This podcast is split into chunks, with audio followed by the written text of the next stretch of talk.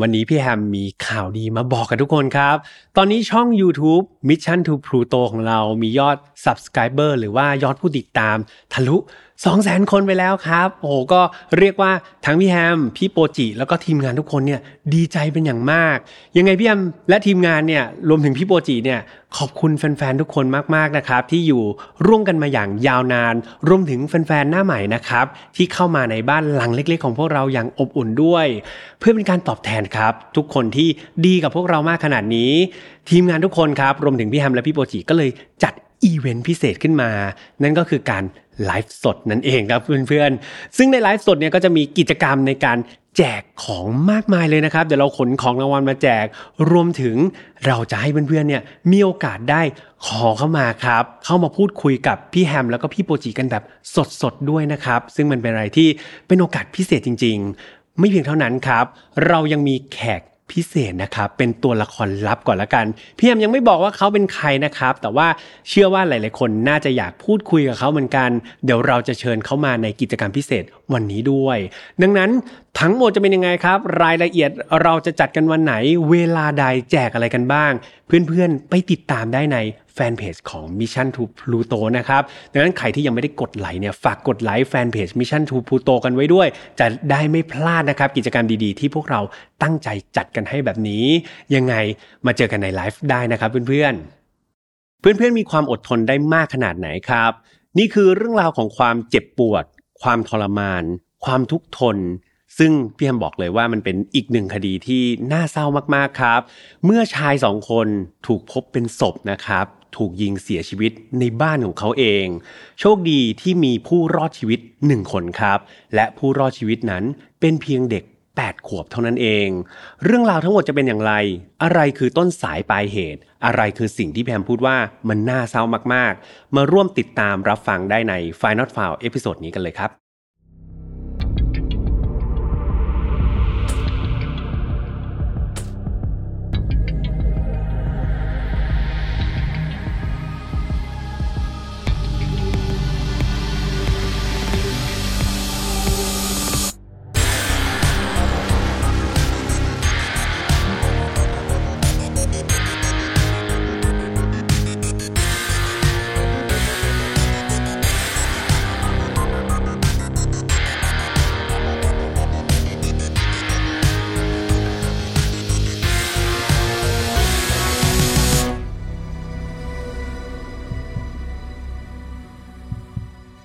สวัสดีครับ ยินดีต้อนรับเข้าสู่ File Not Found Podcast ครับวันนี้คุณอยู่กับผมแฮมทัชพลเช่นเคยนะครับสำหรับ episode นี้ครับต้องบอกว่าเรามาอัดท่ามกลางบรรยากาศของสายฝนแล้วนะครับในช่วงที่พี่แฮมอัดเนี่ยเป็นฤดูฝนแล้ว ไม่รู้ว่าตอนที่ออกอากาศเนี่ยยังเป็นฤดูฝนอยู่หรือเปล่า แต่ก็คาดว่าน่าจะยังเป็นฤดูฝนอยู่นะครับอย่างไรก็ตามเนี่ยในช่วงฤดูฝนเนี่ยมันก็นำพามาซึ่งเอ่อเขาเรียกว่าโรคภัยไข้เจ็บหลายอย่างเลยใช่ไหมครับพี่แฮมฟังข่าวเนี่ยโควิด เริ่มกลับมาระบาดอีกครั้งหนึ่งแล้ว ดังนั้นเพื่อนๆที่เคยเป็นมาแล้วนะครับไม่ใช่ว่าจะไม่เป็นอีกแบบพี่แฮมเนี่ยก็เป็นมาแล้วหนึ่งครั้งนะครับดังนั้นก็ระมัดระวังตัวเองครับ กลัวว่าถ้าเกิดเป็นอะไรไปเนี่ยเสียงเดี๋ยวจะไม่มีเนาะแล้วก็ไม่สามารถที่จะมาอัดรายการได้ อาจจะมีการก่อม็อบประท้วงกันได้แซวกันเล่นๆนะครับสำหรับเรื่องราวในวันนี้ครับเป็นอีกหนึ่งคดีที่พี่แฮมต้องบอกว่ามันน่าเศร้าแล้วก็เจ็บปวดมากๆครับ อยากให้เพื่อนๆเนี่ยฟังจนถึงตอนจบเนาะเพราะว่าแรงจูงใจเนี่ยของผู้ที่ก่อคดีเนี่ยมันเป็นอะไรที่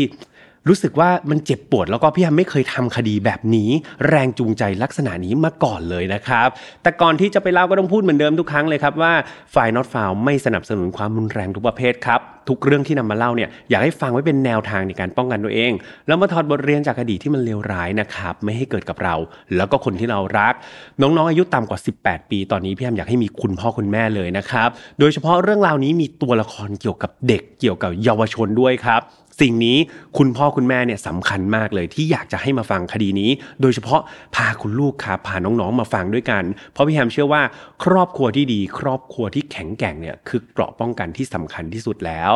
อะแล้วถ้าเกิดพร้อมกันแล้วครับ มาฟังเรื่องราวในวันนี้กันเลยดีกว่า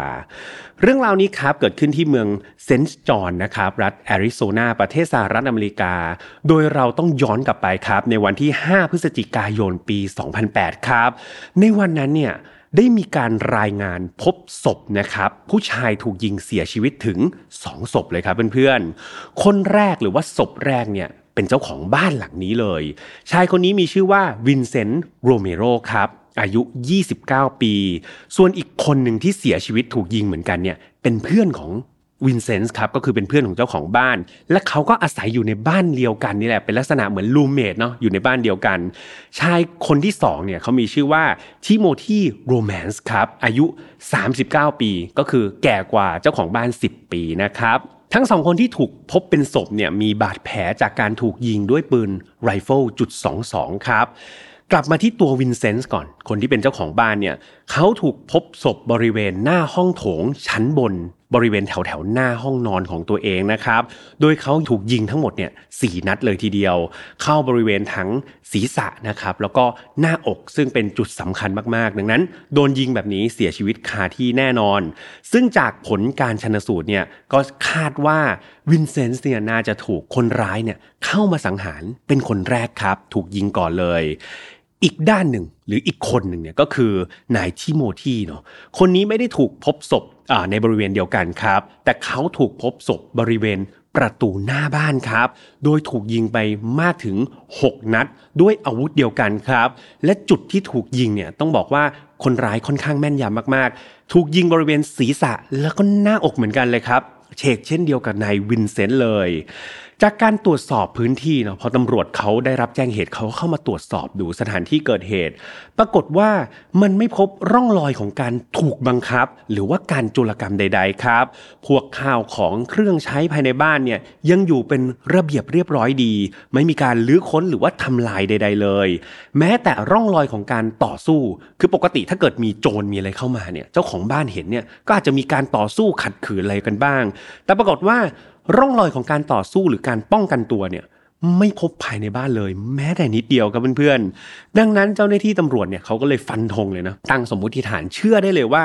คนร้ายเนี่ยจะต้องรู้จักกับผู้เสียชีวิตทั้งสองคนเป็นอย่างดีครับ เอาจริง ๆ ในเรื่องร้ายๆที่เกิดขึ้นนะมีคนเสียชีวิตไปถึงสองคนเนี่ยมันก็ยังมีเรื่องดีๆครับ หรือว่าเรื่องที่เป็นเรื่องโชคดีที่เจ้าหน้าที่ตำรวจเขาเห็นแล้วเอออย่างน้อยก็โชคดีเนี่ยก็คือในบ้านหลังนี้ไม่ได้มีแค่นายวินเซนต์กับนายทิโมธีเท่านั้น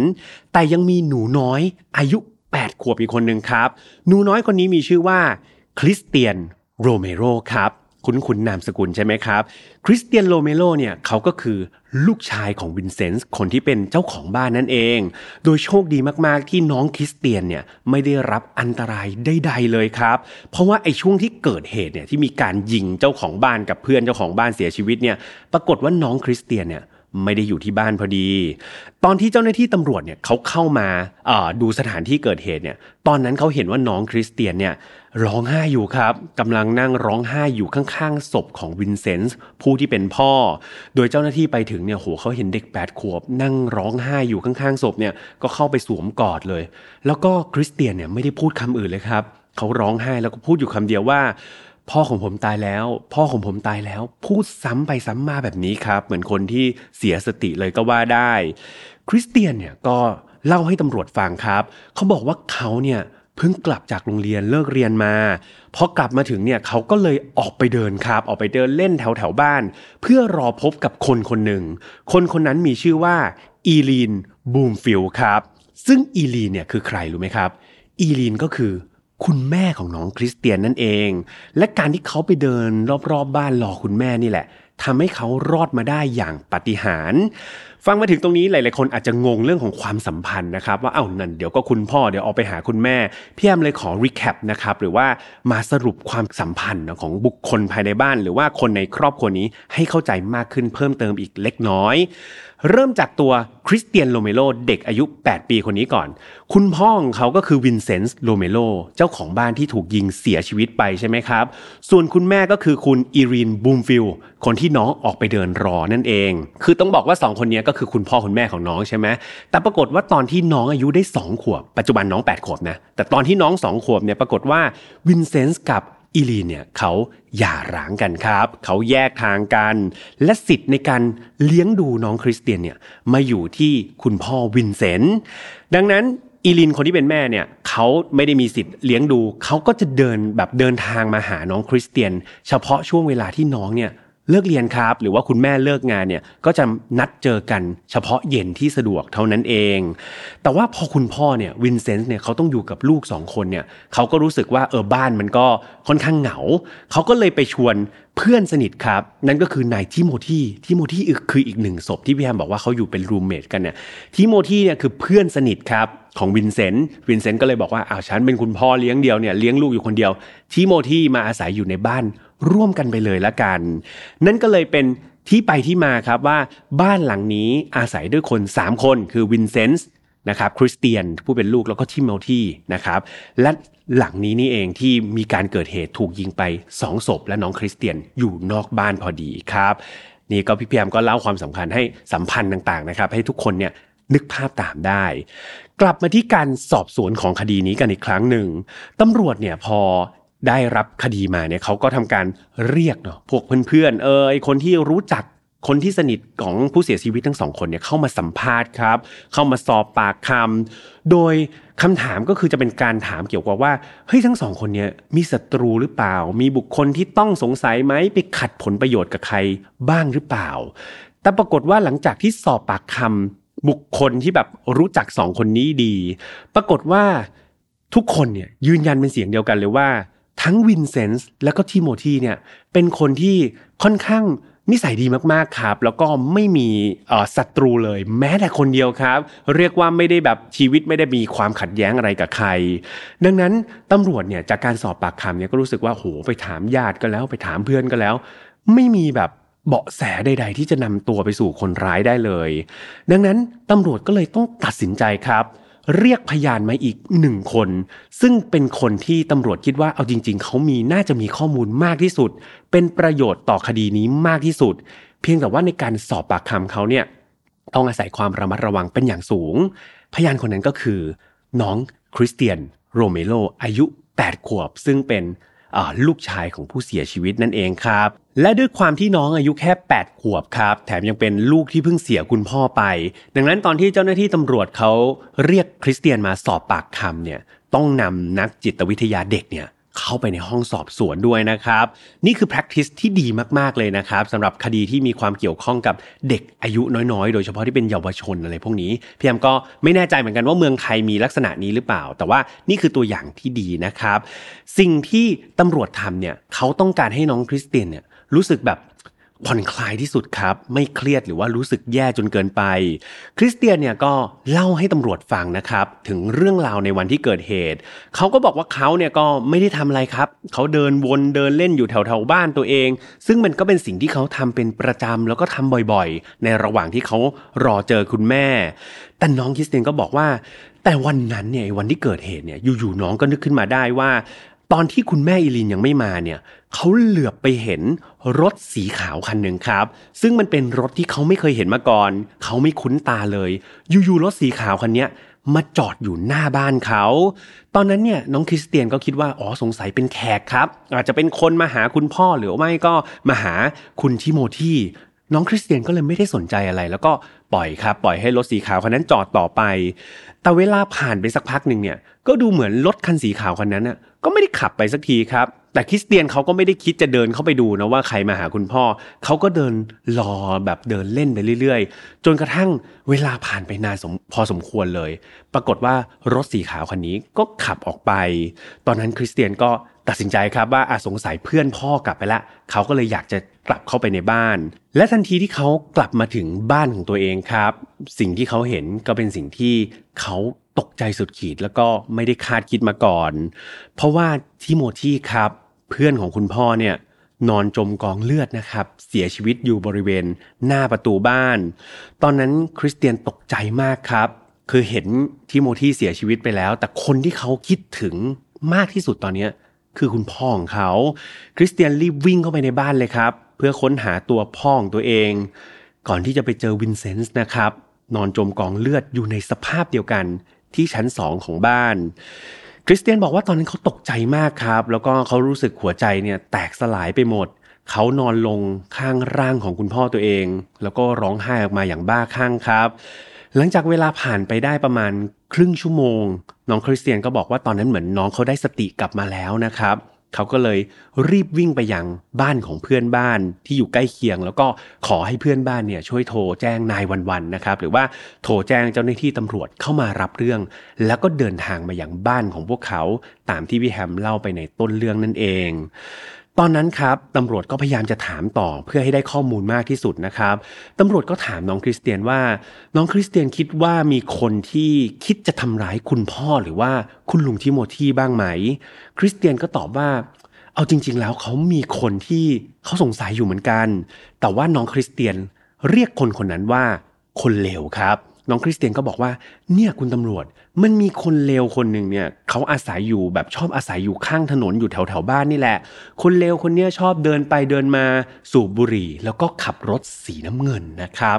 นี่คือเบาะแสหรือว่าข้อมูลนะครับที่น้องคริสเตียนเนี่ยมอบให้กับตำรวจตำรวจก็ถามต่อครับ ถามว่าในวันที่เกิดเหตุเนี่ยคริสเตียนหนูเดินอยู่แถวแถวบ้านใช่ไหมดังนั้นหนูได้ยินเสียงแบบ ปั้งหรือว่าเสียงลักษณะเหมือนปืนหรือเสียงระเบิดอะไรดังขึ้นมาหรือเปล่า คริสเตียนก็บอกว่าอืมผมไม่ได้ยินเสียงอะไรเลยนะครับ หลังจากที่พูดคุยกันครับ แล้วก็สอบปากคำไปสักพักหนึ่งเนี่ยตำรวจก็เริ่มรู้สึกว่า สิ่งที่น้องคริสเตียนตอบออกมาเนี่ยมันไม่ใช่คำตอบที่ออกมาจากความจริงร้อยเปอร์เซ็นต์ครับตำรวจรู้สึกว่าน้องคริสเตียนกำลังมีบางอย่างที่ปกปิดแล้วก็ซุกซ่อนอยู่ ในทางหนึ่งครับ เขาก็เข้าใจได้เนาะ คือมีนักจิตวิทยาเด็กอยู่ด้วย เขาก็เข้าใจได้ว่าเด็กมันแค่แปดขวบอะเพื่อนๆ คือตีแล้วประมาณปสองปสามเองใช่ไหมดังนั้นก็มีความเป็นไปได้เหมือนกันว่าเด็กอาจจะเกิดอาการประมาครับ หรือว่าอาจจะจำอะไรผิดพลาดได้ เพราะว่าน้องยังเป็นเด็กอยู่ อย่างไรก็ตามเนี่ยเจ้าหน้าที่ตำรวจเนี่ยก็พยายามจะพูดคุยเนาะแล้วก็ชวนสอบถามอะไรไปเรื่อย ๆ เพื่อดูว่ามันยังมีความทรงจำอะไรที่น้องคริสเตียนเนี่ยหลงลืมไปหรือเปล่า ข้อมูลเหล่านั้นอาจจะเป็นข้อมูลสำคัญ และบอกเจ้าหน้าที่ตำรวจได้ จนกระทั่งมาถึงช็อตหนึ่งครับตำรวจก็เล่าถึงกระบวนการทำงานให้น้องคริสเตียนฟังตำรวจก็บอกว่า เนี่ยเอาจริง ๆ นะ เจ้าหน้าที่ตำรวจเนี่ยสามารถตรวจสอบพบผงดินปืน บริเวณหลังมือของคนที่เหนี่ยวไกยิงปืนได้ด้วย ฟังมาถึงตรงนี้ครับ จู่ๆเนี่ยทันใดนั้นนั้นน้องคริสตินก็เหมือนตกใจครับ แล้วเขาก็พูดขึ้นมาเองเลยว่า เออ ผมคิดว่าอาจจะมีผงดินปืนติดที่มือผมได้เหมือนกันนะ ตำรวจก็เอ้างงสิครับ เพราะว่าเขาแค่อธิบายกระบวนการในการทำงาน แต่อยู่ๆเนี่ยเหมือนน้องคริสตินเนี่ยตกใจครับ แล้วก็น้องคริสเตียนก็บอกว่าเออตัวเองก็อาจจะมีผงดินปืน สิ่งนี้เนี่ยทำให้ตำรวจรู้สึกว่า เฮ้ยมันแปลกๆครับ นอกจากนี้เนี่ยน้องคริสเตียนยังพยายามอธิบายนะครับว่าเหตุและผลในการที่จะมีผงดินปืนติดอยู่ที่บริเวณมือเขาเนี่ยเกิดจากอะไรได้บ้าง น้องคริสเตียนก็บอกว่าเนี่ยผมเนี่ยทั้งเปิดประตูบ้านเข้ามา อยู่ในที่เกิดเหตุบางทีมันอาจจะมีขม่าวดินปืนลอยอยู่มาติดอยู่ที่มือผม ลักษณะแบบนี้มันเป็นอาการวิตกนะครับกังวลแบบผิดธรรมชาติมากๆ สิ่งนี้ทำให้เจ้าหน้าที่ตำรวจเนี่ยเขารู้สึก รู้สึกสังหรณ์ใจหรือว่ารู้สึกถึงอะไรบางอย่างครับ จากคนที่เจ้าหน้าที่ตำรวจมองว่า นี่คือเด็ก 8 ขวบ ที่สูญเสียคุณพ่อไป อาจจะอยู่ในอาการที่วิตกกังวลหรือว่าเสียใจจนเกินเหตุ แต่ในตอนนี้เนี่ยจากสิ่งที่น้องตอบมาเนี่ยความรู้สึกมันเริ่มเปลี่ยนไปครับ เจ้าหน้าที่ตำรวจเริ่มมองถึงสิ่งที่มันอาจจะเป็นไปได้ว่าคริสเตียนโลเมโลเด็กอายุ 8 ขวบคนนี้ อาจจะเป็นคนที่ลงมือสังหาร พ่อของตัวเอง และก็เพื่อนพ่อของตัวเองเสียเอง สมมติฐานนี้เจ้าหน้าที่ตำรวจบอกว่าตอนนั้นเนี่ยเขาคิดว่ามันมีโอกาสแบบเกิดขึ้นได้น้อยมากๆครับ มีโอกาสที่ต่ำมากๆที่เด็ก 8 ขวบจะไปยิงผู้ใหญ่ 2 คนใช่ไหมครับ แถมยังยิงแบบเข้าเป้าได้หมดเลย แต่ในฐานะของเจ้าหน้าที่สืบสวนหรือเจ้าหน้าที่ตำรวจเนี่ย ต่อให้มีความเป็นไปได้น้อยมากๆเนี่ยเขาก็ตัดออกไม่ได้ครับตำรวจก็เลยพยายามที่จะถามคำถามเชิงจิตวิทยามากขึ้นเรื่อยๆ หวานล้อมมากขึ้นเรื่อยๆ เพื่อให้คริสเตียนเนี่ยคายข้อมูลของตัวเองที่ตัวเองรู้แล้วก็ปิดบังตำรวจออกมาให้ได้เยอะที่สุดนะครับ หลังจากสอบปากคำอย่างยาวนานครับ ในที่สุดก็มีสิ่งที่ไม่มีใครคาดคิดเกิดขึ้นกับเพื่อนๆ เมื่ออยู่ๆเนี่ยน้องคริสเตียนเด็กแปดขวบคนนี้ได้พูดออกมาว่า ผมคิดว่าผมเป็นคนยิงพ่อจริงๆครับ นี่คือสิ่งที่น้องพูดออกมาท่ามกลางความเงียบในห้องสืบสวน แม้จะเป็นคำตอบที่ไม่มีใครคาดหวัง แล้วก็ไม่มีใครอยากให้เป็นแบบนี้ครับ แต่น้องคริสเตียนได้บอกว่า เขาได้ใช้ปืนไรเฟิลจุดสองสองสังหารทั้งสองคน ด้วยมือเขาเองครับ เหตุผลก็เพราะว่าตัวเขาเนี่ยมีปัญหากับคุณพ่ออยู่ตลอดเวลาออในคืนก่อนที่จะเกิดเหตุนะครับวินเซนต์เนี่ยคุณพ่อของเขาเนี่ยได้ตบหน้าเขาครับ อย่างรุนแรง ด้วยเหตุผลเพียงเพราะว่าเขาเนี่ยไม่สามารถที่จะเอาเอกสารการเรียน กลับมาที่บ้านได้ครับ คริสเตียนยอมรับสารภาพเลยครับ ว่าตอนที่เขาโดนตบหน้าเนี่ยเขาโกรธมากๆ เขาก็เลยตัดสินใจเดินไปหยิบปืนครับ แล้วก็ยิงคุณพ่อของเขาขณะที่คุณพ่อเนี่ยกำลังเดินขึ้นบันไดไปชั้นสองแล้วก็ยิงจากด้านหลังนะครับ จนคุณพ่อเนี่ยล้มลง โดยกระสุนนัดแรกเนี่ย น้องคริสเตียนบอกว่าเขายิงเข้าบริเวณศีรษะคุณพ่อแบบพอดิบพอดีครับ และเมื่อเห็นคุณพ่อล้มลงไปเนี่ยน้องคริสเตียนก็เลยตามเข้าไปยิงซ้ำบริเวณหน้าอกนั่นเอง ในตอนนั้นเนี่ยเพื่อนของคุณพ่อก็คือเหยื่อรายที่สองอย่างคุณที่โมทีเนี่ยเขากำลังคุยโทรศัพท์อยู่นอกบ้านครับกำลังโทรหาภรรยาของเขาอยู่ คริสเตียนก็รอจังหวะนะครับ รอจนกระทั่งคุณลุงที่โมทีเนี่ยเดินกลับเข้ามาในบ้าน น้องคริสเตียนเนี่ยเขาเล็งแบบ เล็งปืนไว้อยู่แล้วครับ เขาก็ยิงออกไป 2 นัด นัดแรกเนี่ยเข้าศีรษะอย่างจังครับ และนัดที่2เนี่ยเข้าบริเวณหน้าอก เมื่อมั่นใจว่าทั้งสองคนเนี่ยเสียชีวิตแล้ว น้องคริสเตียนก็นั่งรออยู่ในที่เกิดเหตุอย่างใจเย็น ราวๆครึ่งชั่วโมงครับ ก่อนจะแกล้งวิ่งออกไปนะครับที่บ้านเพื่อนบ้านแล้วก็ให้เพื่อนบ้านเนี่ยช่วยรายงานไปยังเจ้าหน้าที่ตำรวจ ตามที่พี่แฮมเล่าไปตอนต้นนั่นเอง และนี่คือคำรับสารภาพจากเด็กอายุแค่ 8 ขวบครับเพื่อนๆ สิ่งนี้ทำให้เจ้าหน้าที่ตำรวจแล้วก็นักจิตวิทยาเด็กเนี่ยต้องบอกต้องใช้คำว่าตกตะลึงนะครับ จากซอสนี่คือทุกคนช็อกมากๆ กับสิ่งที่เกิดขึ้น เรื่องราวของคริสเตียนเองครับทำให้คนในชุมชน ซึ่งชุมชนนี้ไม่ได้แบบมีคนเยอะนะมีคนอยู่ประมาณ 4,000 คนเอง ทุกคนตกตะลึงเป็นอย่างมาก ไม่มีใครคิดเลยครับว่าคริสเตียนเด็กที่ดูไม่มีพิษ ไม่มีภัยดูไร้เดียงสาเนี่ยจะสามารถกระทำการอันเยี่ยมโหดขนาดนี้ได้ผู้คนต่างตั้งข้อสงสัยนะครับว่า อะไรคือปัจจัยที่อยู่เบื้องหลังการกระทำของคริสเตียนในครั้งนี้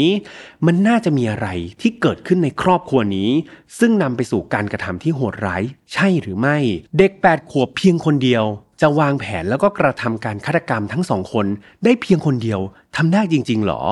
เขาได้รับอิทธิพลจากเหตุการณ์รุนแรง สื่ออะไรที่รุนแรงเป็นตัวชักนำให้เขาก่อเหตุหรือเปล่า นี่คือคำถามครับที่สื่อมวลชนแล้วก็ผู้คนที่อยู่ในเมืองเนี่ยตั้งคำถามให้กับเจ้าหน้าที่ตำรวจ เพื่อกระตุ้นครับในการสืบหาข้อมูลต่อไป อย่างที่พี่แฮมบอกเนาะว่า การที่เราจับตัวคนร้ายได้เนี่ยมันไม่ได้จบแต่เพียงเท่านั้นครับ สิ่งที่สำคัญคือการตามหาแรงจูงใจกับเพื่อนๆ หรือว่ามูลเหตุในการกระทำของคนร้ายต่างหาก เพราะว่าถ้าเรารู้แรงจูงใจเนี่ย มันจะสามารถ ป้องกันกรณีแบบนี้ได้ในอนาคตครับ ดังนั้นพอสื่อมวลชนตั้งคำถามมาก ๆ เนี่ยตำรวจก็ใส่ใจครับ พยายามที่จะสืบหาแรงจูงใจของคดีนี้ให้ได้ เพราะว่าเขาก็มองว่าการที่เด็กเนี่ยโดนคุณพ่อตบหน้าไปหนึ่งครั้งแล้วปืนมายิงพ่อเลยเนี่ย มันดูเป็นอะไรที่เป็นความคิดที่ค่อนข้างตื้นเขินมากๆครับ พวกเขาก็เชื่อเช่นเดียวกันว่า มันน่าจะมีปัญหาอะไรที่มันคาราคาซังแล้วก็ซุกซ่อนอยู่ภายในนั้น โดยปกติแล้วครับ เด็กๆเนี่ยจะไม่แสดงพฤติกรรมความรุนแรงออกมา หรือว่าโกรธจัดถึงขนาดลงมือฆาตกรรม หรือถ้าเกิดมันมีเหตุแบบลูกไปฆ่าพ่อจริง ๆ เนี่ย มันไม่ค่อยเกิดกับเด็กวัยประถมแบบ7 8ขวบครับ แต่มักจะเกิดกับลูกที่เป็นวัยรุ่นซะมากกว่าใช่ไหมครับ ดังนั้นกรณีนี้จึงเป็นกรณีศึกษามากๆเลยของสังคมอเมริกันในตอนนั้น ตำรวจเองก็แบบโหเรียกว่าไม่นิ่งเฉยครับ พวกเขาอยากจะรู้เบื้องหลังของคดีนี้เช่นเดียวกัน และหนึ่งในคนที่ให้เบาะแสของข้อมูล ที่มันอาจจะนำไปถึงเหตุจูงใจครั้งนี้ได้ ก็คือคุณย่าครับ คุณย่าของคริสเตียนนะครับมีชื่อว่าลิซโรเมโรครับหรือว่าถ้าพูดอีกนัยหนึ่งก็คือ นอกจากเป็นคุณย่าของคริสเตียนแล้วเนี่ยเขาก็ยังเป็นคุณแม่ของวินเซนต์คนที่ถูกยิงเสียชีวิตไปด้วยลิซเนี่ยเธอก็บอกว่าหลังจากที่เธอรู้เรื่องของการจับกลุ่มหลานชายของตัวเองในข้อหาสังหารพ่อเนี่ยริสเนี่ยรีบมาที่ สถานีตำรวจทันทีครับ เธอรีบเข้ามาให้การว่า เอาจริง ๆ แล้ว เธอรู้เลยนะว่าการฆาตกรรมพ่อของตัวเองเนี่ยมันอาจจะเกิดขึ้นได้ ไม่วันใดก็วันหนึ่ง นั่นก็เพราะว่าคริสเตียนเนี่ยหลานของเธอเนี่ยต้องอยู่ภายใต้ความรุนแรงของคุณพ่อ มาอยู่ตลอดครับ และมันไม่ใช่ความรุนแรงชนิดที่ว่าแบบธรรมดาที่เกิดขึ้นในครอบครัวธรรมดา แต่มันเป็นความรุนแรงชนิดที่ว่าใช้คำว่าโหดร้ายถึงขนาดที่ไม่มีเด็กคนไหน ควรจะเจอเลยด้วยซ้ำหลายครั้งครับที่คริสเตียนเนี่ยหนีออกมาจากบ้านแล้วก็มาอยู่กับเธอครับ มาอยู่บ้านคุณย่าเนี่ย เพียงแค่ให้เธอเนี่ยนอนกอดทั้งคืนครับ แล้วก็ให้คุณย่าเนี่ยคอยปลอบจากสิ่งที่น้องเจอมาในบ้าน คุณย่าบอกว่า เธอรู้ดีนะ เธอเข้าใจหลานคนนี้เป็นอย่างมาก ว่าหลานเนี่ยเจ็บปวดขนาดไหน โกรธแค้นมากขนาดไหน ดังนั้นถ้าเกิดจะมีเด็กแปดขวบสักคนหนึ่งที่ลงมือฆ่าพ่อตัวเองเนี่ย เธอเชื่อเลยว่าเด็กคนนั้นก็คือหลานของเธอนี่แหละ หลานคนนี้เท่านั้นที่จะลงมือฆ่าพ่อของตัวเองได้ตำรวจครับ ก็เลยพยายามไปสืบหาข้อมูลอื่นๆ พวกเขาไปดูในบันทึกของ Arizona Children's Service ด้วยนะครับ มันเป็นอารมณ์เหมือนหน่วยงานที่คอยปกป้องเด็กเนาะ เพื่อดูว่าเฮ้ยมันมีการรายงานความรุนแรงของครอบครัวนี้เข้ามาที่ศูนย์ปกป้องเด็กนี้หรือเปล่า ปรากฏว่าไม่มีการโทรเข้ามาหรือว่ามีการร้องเรียนใด ๆ เลยครับ เกี่ยวกับกรณีของน้องคริสเตียน อย่างไรก็ตาม ได้มีข้อมูลจากญาติอีกคนหนึ่งครับ ได้บอกว่าคริสเตียนเนี่ย มักจะชอบออกไปล่าสัตว์กับคุณพ่อเสมอ ดังนั้นคนที่เป็นคนสอนให้คริสเตียนเนี่ยใช้ปืนเนี่ยก็ไม่ใช่ใครอื่นครับ แต่ว่าคือวินเซนต์คุณพ่อของเขานั่นเอง ดังนั้นจึงเชื่อได้เลยครับว่า คริสเตียนเนี่ยสามารถใช้ปืนสังหารผู้ใหญ่สองคนได้อย่างแม่นยำแล้วก็คล่องแคล่วเนี่ยมันเกิดจากประสบการณ์ในการออกไปล่าสัตว์กับคุณพ่อนั่นเอง คือพี่แฮมต้องให้ข้อมูลเพิ่มเติมนิดนึงเกี่ยวกับปืนไรเฟิลจุดสองสองนะครับที่น้องคริสเตียนเนี่ยใช้สังหารผู้ใหญ่สองคน คือไปหาข้อมูลมาแล้ว มันไม่ใช่ปืนที่ใช้แบบง่ายๆเลยครับเพื่อนๆ คือมันเป็นปืนลักษณะที่ว่าพอยิงออกไปเสร็จเนี่ยเราต้องเอาปลอกกระสุนเนี่ยออกจากปืนก่อนครับ แล้วบรรจุกระสุนเข้าไปใหม่ แล้วยิงอีกครั้งหนึ่ง เพื่อนๆจินตนาการ เด็กแปดขวบครับ เด็กป.สามยิงปืนไรเฟิลแบบนั้น แล้วเข้าเป้า headshot นะครับกับกลางอกทั้งหมดเลยครับ ซึ่งมันก็เป็นอะไรที่คิดแล้วก็ไม่น่าเชื่อแล้วก็น่าเศร้าพอๆกันเลยนะครับสำหรับพี่แฮม แม้จะรู้ครับว่าตอนนี้เจ้าหน้าที่ตำรวจรู้แล้วแหละว่าน้องคริสตินเนี่ยมีความสามารถในการใช้ปืน แล้วก็รู้เรื่องของความรุนแรงนะครับที่เกิดขึ้นจากปากคำของคุณย่า แต่ตำรวจเนี่ยยังอยากได้ข้อมูลที่มันมากกว่านั้นครับตำรวจก็เลยเข้าไปในบ้าน บ้านของครอบครัวน้องคริสเตียนเนี่ยเพื่อดูว่าเฮ้ยมันมีหลักฐานอื่น ๆ ที่แสดงถึงความรุนแรงที่เกิดขึ้นในครอบครัวนี้หรือเปล่าในที่สุดเขาไปเจอหลักฐานชิ้นหนึ่งครับ ซึ่งมันเป็นหลักฐานสำคัญแล้วก็เชื่อได้เลยว่า นี่แหละ คือแรงจูงใจที่เกิดขึ้นของคดีนี้ สิ่งสิ่งนั้นก็คือ บันทึกของน้องคริสเตียนครับ เพี่ยมถามทุกคนเลยเนาะว่าเพื่อนๆเคยจดไดอารี่ หรือว่าเคยจดบันทึกไหมน่าจะเคยเนาะตอนเด็กๆ การจดบันทึกการจดไดอารี่ของพวกเราทุกๆ คนทั่วๆไปเนี่ยเราก็จะจดอะไรบ้าง จดเช่น วันนี้ตื่นมา7จ็ดโมงออกไปทำธุระออกไปออกกำลังกาย วันนี้กินข้าวกับใครกินร้านไหนอะไรยังไง นี่คือกิจกรรมที่เกิดขึ้นแล้วก็ถูกบันทึก ในลักษณะของคนทั่วๆไปครับ แต่น้องคริสเตียนคนนี้อายุ 8 ขวบ สิ่งที่น้องบันทึกทุกทุกอย่างเนี่ยล้วนแล้วแต่เป็นการบันทึกการถูกทำร้ายครับเพื่อนๆทั้งหมดเลยเนาะเขาได้บรรยายความเจ็บปวดของตัวเอง ในทุกๆ ครั้งที่เขาถูกกระทำครับ ไม่ว่าจะถูกทุบ ถูกตี ถูกฟาด น้องเขาจดไว้หมดเลย โดยเฉพาะการถูกตบหน้าครับ มันเป็นสิ่งที่น้องคริสเตียนเนี่ยเขารู้สึกเจ็บปวดมากที่สุด เพราะว่ามันเป็นสิ่งที่น้องเนี่ยถูกทำบ่อยมากๆ แม้ว่าจะผิดเล็กๆน้อยๆอย่างการลืมเอาสมุดการบ้านกลับมาที่บ้าน และที่น่าตกใจก็คือ น้องคริสเตียนเขานับจำนวนครั้งไว้ครับเขานับว่าเขาโดนตบหน้ามาแล้ว กี่ครั้งบ้าง เท่าที่เขาตั้งใจเคยนับเขาก็นับ วันนี้โดนตบหนึ่งครั้งจดเลยการตบครั้งที่หนึ่งจดมาเรื่อยๆ และบรรทัดสุดท้ายของการจดบันทึก น้องคริสเตียนเขียนว่า การตบครั้งที่หนึ่งพันคือการตบครั้งสุดท้ายครับ มันเดาได้ไม่ยากครับเพื่อนๆ แล้วก็ตีความได้จากบันทึกนี้ได้ไม่ยากว่า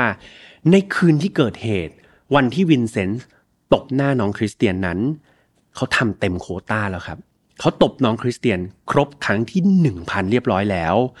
มันคือครั้งสุดท้ายที่น้องคริสเตียนจะไม่ทนอีกต่อไป จากบันทึกดังกล่าวครับตำรวจก็เชื่อได้เลยว่า น้องคริสเตียนมองเห็นแล้วว่า เขาทำตามสิ่งที่เขาตั้งใจครับตบครั้งที่พันเมื่อไหร่ เขาฆ่าพ่อทิ้งทันที แล้วเขาก็ทำได้จริง ๆ สิ่งสิ่งนี้ในอีกในหนึ่งครับ มันทำให้น้องคริสเตียนเนี่ยถูกเจ้าหน้าที่ตำรวจมองว่า นี่คือการวางแผนฆาตกรรมพ่อของตัวเองไว้ล่วงหน้านะครับ เพียงแต่ว่ามันรอให้ถึงเวลาหรือว่าถึงเส้นตายเท่านั้นเอง ดังนั้นจากคำรับสารภาพแล้วก็หลักฐานทั้งหมดครับ คริสเตียนโลเมโลอายุ 8 ขวบถูกนำตัวขึ้นมาพิจารณาคดีในชั้นศาล โดยมีการเสนอครับให้พิจารณาคดีน้องแบบผผู้ใหญ่ด้วยนะครับ เนื่องจากหลาย ๆ คนเนี่ยก็มองว่ามันเป็นการกระทำที่ค่อนข้างเยี่ยมโหดมาก ๆ อย่างไรก็ตามเนี่ยมันก็ไม่ใช่ว่าแบบมีคนเสนอแล้วจะเอาไปทำแบบนั้นได้เลย น้องคริสเตียนถูกนำไปประเมินนะครับ ทางด้านจิตวิทยาด้วย โดยนักจิตวิทยาเนี่ยให้ผลออกมาว่า น้องยังขาดวุฒิภาวะที่จำเป็น ในการเป็นผู้ใหญ่ครับ ดังนั้นก็ตกไปเนาะในการที่จะพิจารณาน้องแบบโทษผู้ใหญ่ก็พิจารณาแบบเยาวชนแทนครับ จากหลักฐานเนี่ยมันก็แสดงให้เห็นถึงแรงจูงใจในการก่อเหตุได้ไม่ยาก อย่างไรก็ตามสุดท้ายเนี่ยเจ้าหน้าที่ไม่ส่งฟ้องน้องคริสเตียนในคดีฆาตกรรมวินเซนต์พ่อของตัวเองครับ แต่ว่าส่งแค่คดีฆาตกรรมที่โมที่นะครับเพื่อนของคุณพ่อเท่านั้น เพราะตำรวจเนี่ย เขาอาจจะมีเหตุผลอะไรบางอย่างนะครับ ซึ่งตรงนี้พี่ยามพยายามหาข้อมูลแล้วว่าทำไมไม่ส่งฟ้องในคดีฆาตกรรมพ่อของตัวเอง อาจจะด้วยการที่น้องเนี่ยถูกกระทำมาอย่างยาวนานก็เป็นไปได้ อันนี้เดี๋ยวถ้าเพื่อนๆมีข้อมูลอย่างอื่นเพิ่มเติมมาคอมเมนต์แจ้งพี่ยามได้ แต่ถ้าพี่ยามหาเจอเนี่ยไม่มีนะครับในการส่งฟ้องคดีของคุณพ่อ โดยโทษที่น้องคริสเตียนโรเมโรได้รับนะครับก็คือการเข้าไปอยู่ในเรือนจำเยาวชนจนถึงอายุ 18 ปีครับคือตอนนี้น้องอายุ 8 ขวบเนาะก็คือไปอยู่ในนั้น 10 ขวบ พอครบ 18 เมื่อไหร่ก็สามารถที่จะออกไปใช้ชีวิตสู่สังคมได้ โดยทางรัฐบาลนะครับหรือว่าเจ้าหน้าที่เนี่ยอนุญาตให้น้องเนี่ยสามารถ เรียนหนังสือได้ด้วยนะครับ ก็คือตามเกณฑ์ของเยาวชนทั่วๆไป นอกจากนี้ครับหลังจากที่น้องเนี่ยได้ออกจากเรือนจำคือคดีมันเกิดมานานแล้วนะครับ คือตอนนี้ปัจจุบันเนี่ยทุกวันนี้น้องคริสเตียนโรเมโรเนี่ยสามารถออกจากเรือนจำมาใช้ชีวิตปกติได้แล้วครับ เพียงแต่ว่าน้องยังต้องถูกเรียกตัวมานะครับ มาทำการประเมินสุขภาพจิตอย่างสม่ำเสมอนะครับ และนี่ก็คือเรื่องราว ของฆาตกรที่ได้ชื่อว่าฆาตกรที่ยุน้อยที่สุดในประเทศสหรัฐอเมริกานะครับเพื่อนๆ แล้วก็มันเป็นหนึ่งในคดีที่แพมรู้สึกว่ามันน่าเศร้ามากๆครับ เพื่อนๆฟังคดีนี้แล้ว ถ้าเกิดเราฟังอย่างผิวเผินเนาะอย่างที่พี่แพมบอกไป มันคือเรื่องราวของเด็ก 8 ขวบ แล้วก็ไปฆ่าคุณพ่อกับไปฆ่าเพื่อนพ่อใช่ไหมถ้าเราฟังแค่นี้เราฟังแบบสั้น ๆ เนี่ยเราก็รู้สึกว่าเฮ้ยเด็กคนนี้เป็นเด็กปีศาจหรือเปล่าว่าเกิดมาแบบโอ้ยมีปีศาจสิงหรือเปล่าทำไมไปกระทำการเยี่ยมโหด แต่สิ่งที่เราต้องทำการศึกษาแล้วก็วิเคราะห์มากขึ้นก็คือ แรงจูงใจครับพี่แอมเชื่อว่าทุกอย่างมันมีเหตุและผลมันมีที่ไปที่มาของมันเอง นี่ไม่ใช่การปกป้องผู้กระทำความผิดนะครับ แต่เราต้องเรียนรู้แล้วก็เข้าใจผลของการกระทำครับ เรามาดูว่าเฮ้ยในการที่เด็กคนหนึ่งเนี่ยไม่ได้มีปีศาจอะไรไปสิงหรอก แต่น้องเขาอาศัยอยู่ร่วมกับปีศาจหรือเปล่า แล้วมีการบ่มเพาะให้น้องเขากลายเป็นปีศาจเหมือนกันหรือเปล่านะ นี่คือคำถามที่เราต้องตั้ง ขึ้นมานะครับในการเลี้ยงดูแล้วก็กลับไปดูแลบุตรหลานของตัวเอง นั่นเป็นเหตุผลตอนแรกเลยครับที่พี่แอมบอกว่าพี่แอมอยากให้คุณพ่อคุณแม่เนี่ยมาฟังคดีนี้มากๆ เด็กจะเป็นอย่างไรนั้นเนี่ยพี่แอมเชื่อว่าครึ่งหนึ่งแหละก็เป็นนิสัยส่วนตัวที่น้องเขาติดมาจากกำเนิดเนาะแต่ว่าอีกครึ่งหนึ่งมันคือการบ่มเพาะครับมันคือ environment มันคือสภาพแวดล้อมที่เกิดขึ้นในครอบครัว ต่อให้น้องไปอยู่โรงเรียนก็ตาม ไปอยู่ที่ไหนก็ตาม สุดท้ายสิ่งที่หรือว่าสถานที่ที่น้องกลับมา ก็คือครอบครัวเสมอ ครอบครัวที่ดีครับ คือเกราะป้องกันที่ดี เพียงเชื่อมั่นในสิ่งนี้เนาะดังนั้นเพื่อนๆ คุณพ่อคุณแม่คนไหนที่ฟังรายการนี้ อย่าลืมนะครับ ให้เวลาลูกๆ แล้วก็สั่งสอน ปลูกฝังให้เขาเป็นเยาวชน เติบโตขึ้นมาเป็นผู้ใหญ่ที่ดีที่สุดนะครับ เราจะได้มีสังคมที่ดีร่วมกันเนาะสำหรับ Final f i l e ครับเราอากาศแบบนี้ทุกวันอังคารเหมือนเดิมทางช่องของ Mission to Pluto ครับไม่ว่าจะเป็น YouTube Spotify SoundCloud Podbean Apple Podcast ครับใครที่ชอบฟังแบบยาวๆ เป็นเสียงอย่างเดียวเนี่ยก็สามารถเข้าไปฟังที่ Apple Podcast แล้วก็ Spotify ได้ ใครยังไม่ได้กด Follow ในนั้น ฝากตามไปกด Follow เป็นกำลังใจพี่ทำและทีมงานด้วยนะครับใครที่มีประสบการณ์หรือว่ามีข้อมูลอยากจะแชร์เพิ่มเติมเกี่ยวกับคดีนี้ หรือคดีอื่นๆก็ตามตามเข้าไปได้ครับ ใน Final f i l e Family Group นะครับ เป็นกลุ่มปิดของ Facebook มีเพื่อนๆ อยู่หมื่นกว่าคนครับ แล้วก็มีพี่แฮมอยู่ในนั้นด้วย ยังไงจะแวะเวียนเข้าไปสิงแล้วก็พูดคุยกันได้ ยังไงเพื่อนๆ ดูแลสุขภาพตัวเองดีๆ ครับ แล้วเจอกันใหม่วันอังคารหน้านะ สวัสดีครับ เตรียมพบกับ Mission to Pluto Special Life กิจกรรมที่เราฉลอง 200,000 Subscriber กันนะครับ พี่แฮม พี่โปจิ และ แขกรับเชิญคนพิเศษตัวละครลับ เตรียมเจอกับเพื่อนๆในไลฟ์พิเศษอันนี้กลางเดือนสิงหาคม ยังไงเตรียมตัวมาพบกันในไลฟ์กันด้วยนะครับ Mission to Pluto Podcast let's get out of your orbit พบกับเรื่องราวที่คุณอาจจะหาไม่เจอ แต่เราเจอใน f i n a l f i l e Podcast